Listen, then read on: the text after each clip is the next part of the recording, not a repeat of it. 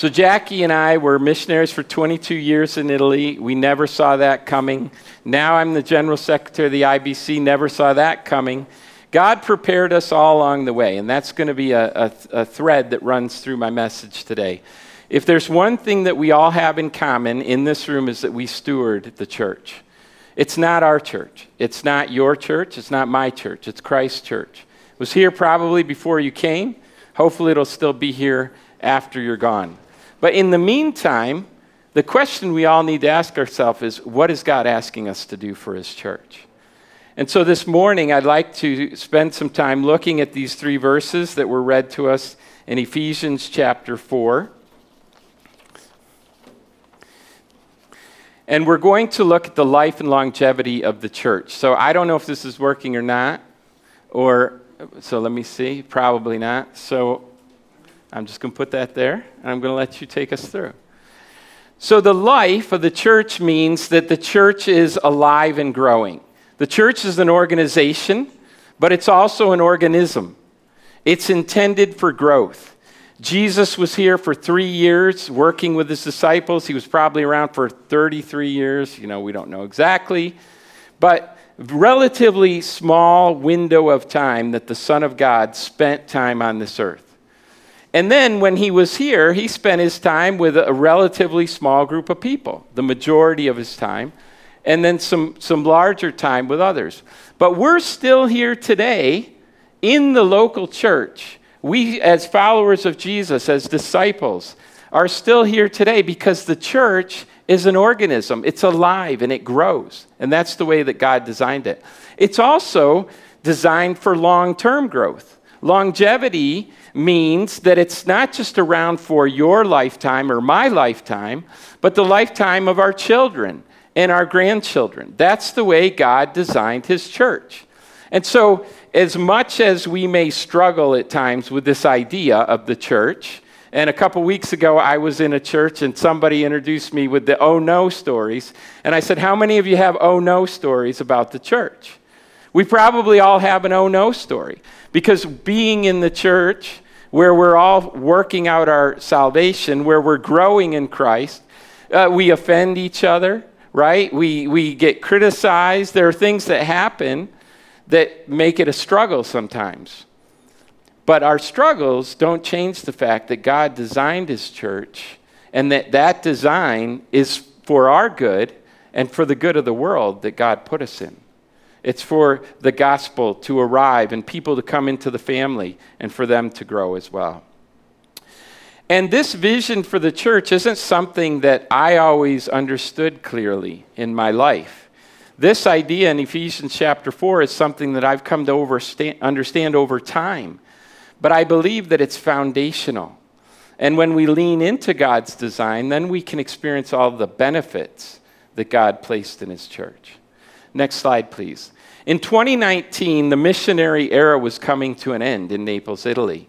Uh, in order to make this uh, maybe attractive, not attractive, that's probably a strong word to the Italians, I said, you know, raising for a missionary to pastor a church, it's like grandparents raising your grandchildren. You don't raise your children so that you can raise your grandchildren. Now, I know you're going to argue with me in some cultures that that's not true, right? But you raise your children so that they can raise their own children. Now, that doesn't mean you don't have a role as grandparents, right? But God's desire for the local church is that it become autonomous, self governing, and self. Uh, there are some other selves there that go along with what it means to be an autonomous local church. And so there was a phase of life, a, a period of time in which the missionaries' involvement was necessary to give birth to that church and to get the church to where it was, but it was not intended to be long term. And I think you can relate to this because you had a pastor, I, I, guess you've had six pastors, and one of them twice. Nathaniel texted yesterday. Bill was here for a long time, right? And, and you knew he wasn't going to be here forever, but you, you don't want to think about when he's not going to be here. And then his son was here. You probably figured he'd be here as long as his father was, right? And then God took him to Ohio. And now you're getting ready to call someone from the outside who you probably hope is going to be around for a while, right? But God designed his church for life and longevity, irregardless of the amount of time that Seth will be your pastor. And so that's what we're going to talk about uh, today. God was good. He provided Danilo Bozza to become the pastor of our church in Naples. We went to Naples to work with a missionary that had a vision of, of working ourselves out of a job from day one. I grew up in state in the US in churches that had been around for hundreds of years. I didn't know what it was like to plant a church. And maybe that's been your experience as well. And so our idea of churches is probably need, needs some help. And God helped me to see that working ourselves out of a job is actually what we were supposed to do as leaders. It's what church leaders ought to be doing. There's a, an economist in Italy in the last century named Vilfredo Pareto. Next slide, please. And he developed a law of distribution that you may be familiar with. In time management, we say that 20% of our efforts produce 80% of the results. Have you ever heard of that? So we use this Pareto principle in different places in life. And what Pareto uh, observed in Italy was that the wealth in Italy was in the hands of 20% of the people. And so this law distribution said that then the, through these 20%, eventually the wealth will trickle out to the rest of the population. Now, I don't know how well that worked. I have my doubts. But often in the church, we have a similar dynamic. We say that 20% of the people do 80% of the ministry. Or even worse, 10% do 90%. That's not God's desire for the church. That law of distribution is not God's intention for us and for His church. He designed His church to be full of life and to last for generations. And so the question that we'll wrestle with this morning is who's responsible for the growth of the church? Who's responsible for the growth of the church? And the first part of the answer is that God came, Christ came, and he gave gifted ministers to his church. Next slide. And so we saw in, Ephesians 4, verse 11, that Jesus came and he gave to his church apostles and prophets and evangelists and pastors and teachers. And pastor, teacher may be one role. But the, the point is, these are pretty impressive sounding roles, right, in the church. And so you say, well, why? Why did he give them to the church? And Paul tells us in verse 12, he did this to equip the saints for the work of the ministry. That is, to build up the body of Christ. So, who's responsible for the growth of the church? Well, these gifted people were responsible for the growth of the church. But for what reason? To equip. Preparation is part of, of what we should all experience in the local church. Another way of saying this is every pastor is an interim pastor. I'm sure as Seth arrives, some of you have had different experiences with pastors in your life, and you probably have some expectations. That's normal, right? You have some expectations of what Seth is going to do, how he's going to use his time, how he's going to prioritize his time. And you have some, and he probably has some expectations of you as well. Hopefully, you can come, come together with those expectations, right? But Paul says that the pastor or the leaders of the church are there to equip the church for the work of the ministry. And so the first question that we have to wrestle with if we are part of God's church is how am I being equipped to build up Christ's church? How am I being developed? How am I being prepared? I don't know about you, but for me, this was not a question that I asked myself for much of my Christian life. I grew up in some great churches. We were very active in our church. But I don't know that I ever understood that the leaders were there to equip me for the ministry of the church. I thought we hired the pastor to do work. And I know that's true too. And you have a contract that he'll sign, and there's a salary, and there's all kinds of other technical things there involved. There's a role for your pastor. But Paul says that the leaders are there to equip the saints for the work of the ministry. You're probably familiar with the name Billy Graham, maybe one of the greatest evangelists of all time. Here in Latin America, Luis Palau, right? God used to bring many people to Jesus Christ. But people like Billy Graham and Luis Palau will never be enough to reach the world for Jesus.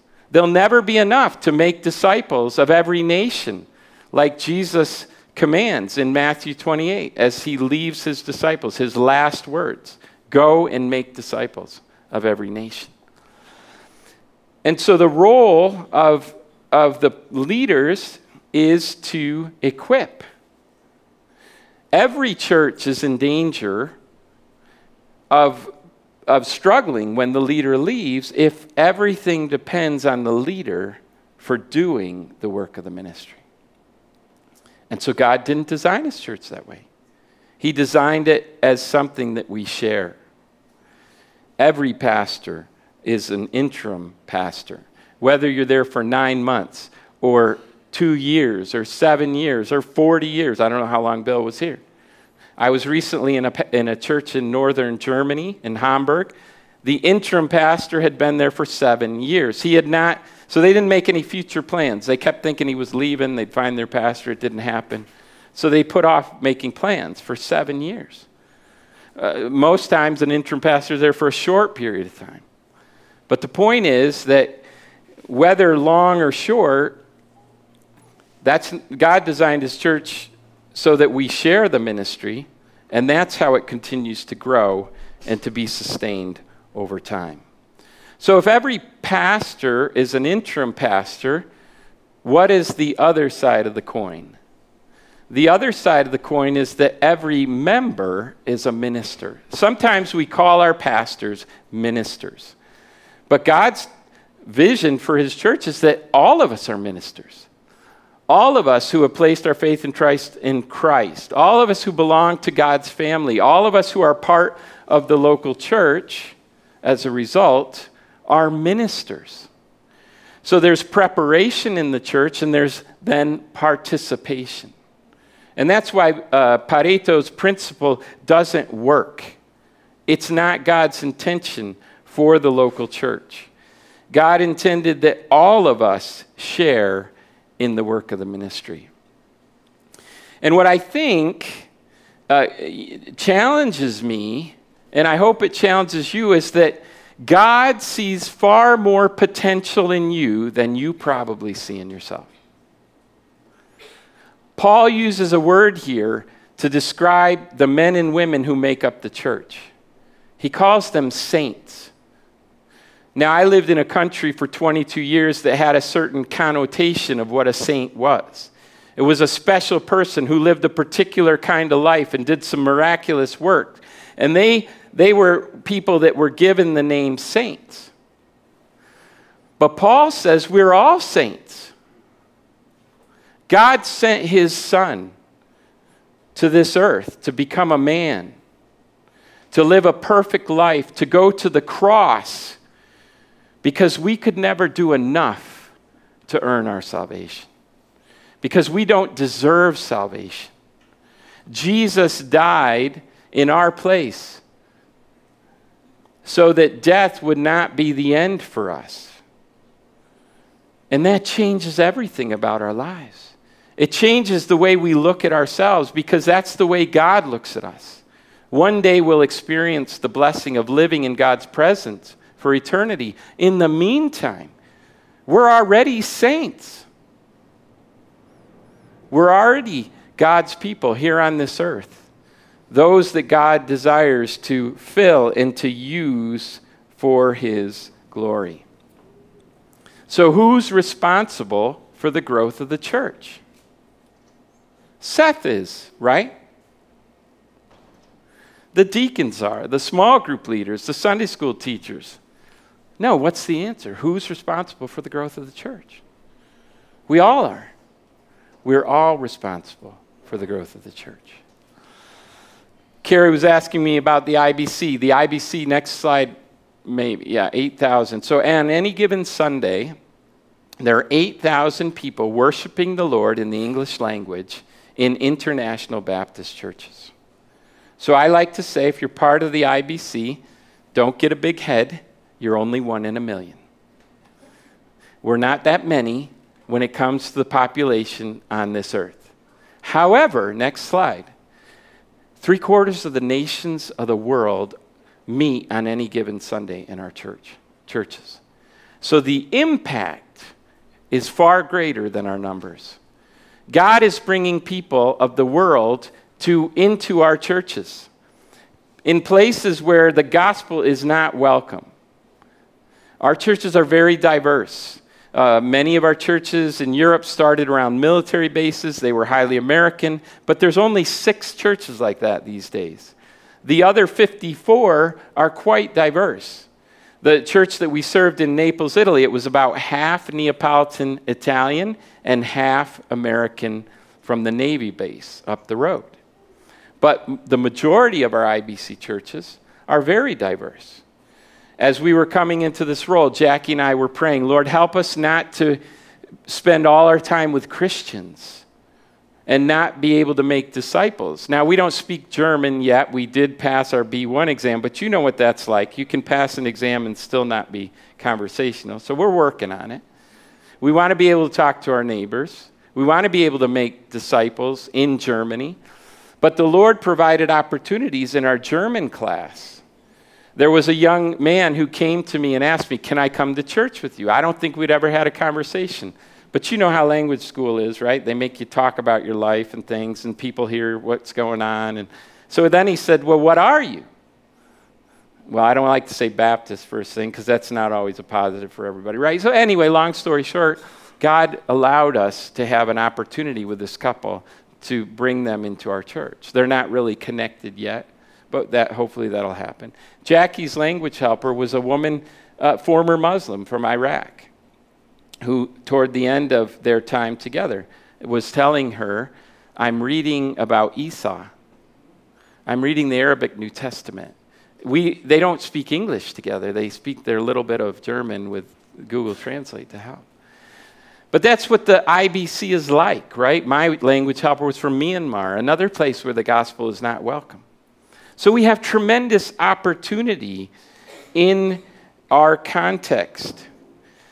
We have different roles, but we have a shared responsibility. We're all responsible for the growth of the church. You might say that some coach, but all play. Some equip, but all serve. And so that's God's design for his church. It's an intentional church, it's a relational church, it's an equipping church. One of the ways that I like to look at this, next slide please, is something that I came across somewhere, and that is that at any given time in a local church, you have some that are crawling, some that are walking, and some that are running. Right? When our babies come into the world, they don't come into the world and start running, they start crawling. And then sooner or later, they're walking and then they're running. And in our context, sometimes that's frustrating because we have very transient churches and you get somebody crawling and walking and running, and then you say goodbye. And that's discouraging. And so you may be equipping people that never minister in your church, but you send them off to bless another church. But that's part of God's design for his church. And I would like to think, and I, it's probably not going to ever happen, that we'd have IBC churches in every international city in the world, and you'd go from one to the other and you could grow for a while in this one, and you go grow for a while in another, and you learn some things here that you could then take and use in another.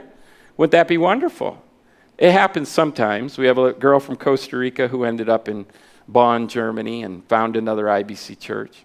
So those are great God stories when, when they happen. But regardless, regardless of how long your leaders are around or your people are around, the role of the church is to discover, develop, and deploy people for ministry, to build up Christ's church. The result that we're after, next slide, is maturity. Uh, Paul says, until we all attain to the unity of the faith and of the knowledge of the Son of God, a mature person. And this person that Paul is talking about is not an individual, but a corporate person. God's desire is that we grow corporately. Now, obviously, we grow individually, and that contributes to our corporate growth. But God's desire is that we all become more and more like Christ. And as that happens, our church becomes more and more mature. So, how does that happen? Uh, one of the questions that we would ask through the years, we had a lot of first generation Christians in our church, is do you wait until someone is ready and you see the characteristics to entrust them responsibility? Or do you give them responsibility and then as they grow, you know, hopefully they prove that you were right to put your trust in them? Next slide, please. I think it's both.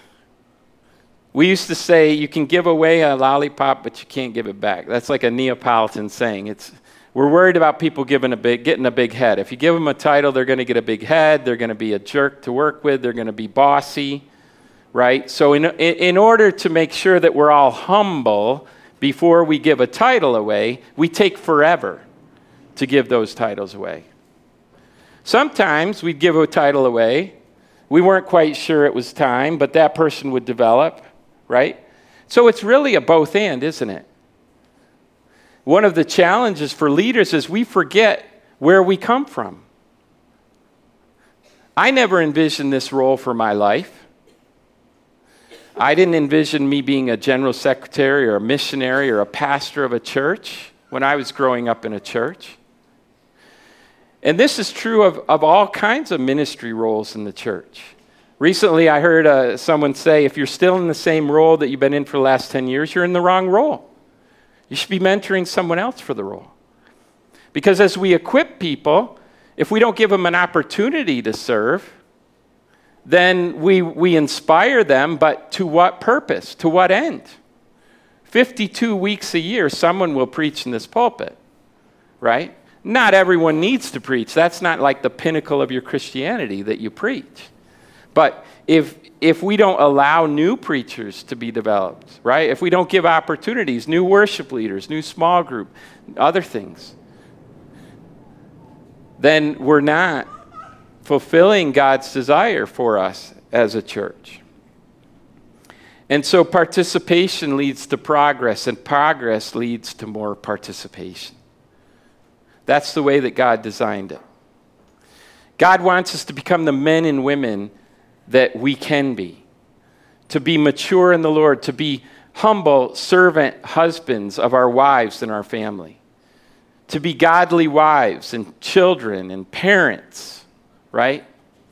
That's what God wants for us. And He wants us to be effective in our ministry to each other. And that doesn't just happen without some kind of a, an intentional development process. We have to continually identify people, invest in them, and then unleash them for ministry.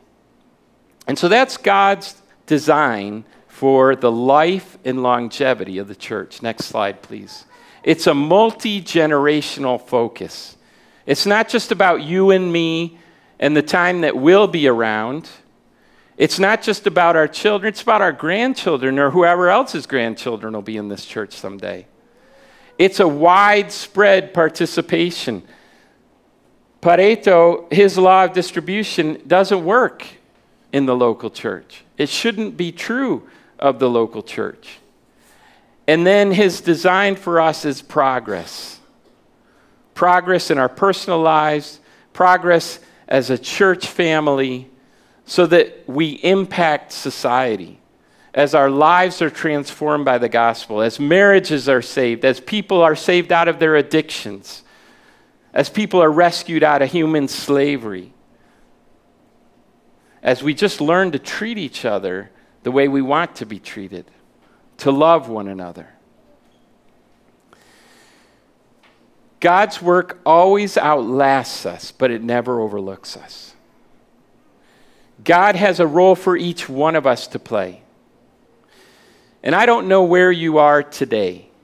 Maybe you don't even want to be here today. Maybe you're not even sure why you're here today. Or maybe you've been a part of this church for a while. Maybe you understand what Christ did for you in bringing you to salvation, but you haven't really found a role to play in this church. You're not even sure where to start. Maybe you're in leadership. God has given you a responsibility and a privilege to have a leadership role in this church. God desires to use each one of us to steward his church. And so let me leave you with this God's work always requires three parts. Next slide, please. There's their part, there's God's part, and there's my part. How much are you and I responsible for their part? We're not. We're not responsible for their part. We can't change hearts. We can't uh, cause people to, to obey or respond to the Lord. How much are we responsible for God's part? We're not responsible for that either. But the good news is He's 100% faithful. He will do His part. And so, what's that leave? It just leaves my part. So simply do your part. What is God asking you today? Just do your part. He'll do his part, and he'll also work so that others do their part. I want to leave you with this prayer that challenges me. It comes from a book called Leadership Prayers, and it's about ownership. This is my one incessant prayer to you, hour by hour, day upon day it's yours. I am not fighting this battle for you, God. It's your battle, and you are fighting for me. It's all yours, and I want whatever you have for me in this situation. So much depends on me, yet all I have for this task is whatever health and energy you give me. Feet, uh, eyes, ears, back, heart, lungs, knees, hands, feet, voice. I eat carefully, except when I go to the churrascaria. I rest, hopefully, enough, exercise once in a while, and think positive thoughts, and still this wretched lump of clay fails me. You have creator's rights on my body. You formed every miraculous part. What you take away is your business. I will do what I can with whatever physical capability you give me. It's yours. Yours is the kingdom, but we never seem to have enough resources. We're always lacking something our dreams mocking our reality, our vision dancing around our poverty. You own everything. And so what we need must seem small to you. Show me where to look for it, how to know it when I see it, how to get it, how to use it best, and especially how to be content with it. It's all yours. Time crawls relentlessly, mercilessly onward. The days end as the years end with never enough time for all the good that could be done, only just enough for your priorities if I get them right. You created time, and it does not limit you. But I do not have a thousand years today. God, I have only now. So this day is yours. I am yours. These people are yours. The resources are yours. The challenges we face are yours, as is anything we hope to accomplish. It's yours, God. It's not mine. Father God, thank you. Thank you for your grace and your mercy in drawing us to yourself through Jesus Christ. Thank you for opening our spiritual eyes to the gospel. Thank you for sending Jesus Christ to pay the price for our sin, to die in our place on the cross, so that we could be restored to our Creator and Maker, to the God of the angel armies, the God of the universe. Lord, we find in you our purpose and our calling, our identity. We're made in your image. We're made to bring you glory. May you receive glory from our lives today. May we walk away today with an understanding of what you're asking us to do, and may we be ready to respond in obedience. We ask this in Jesus' name. Amen.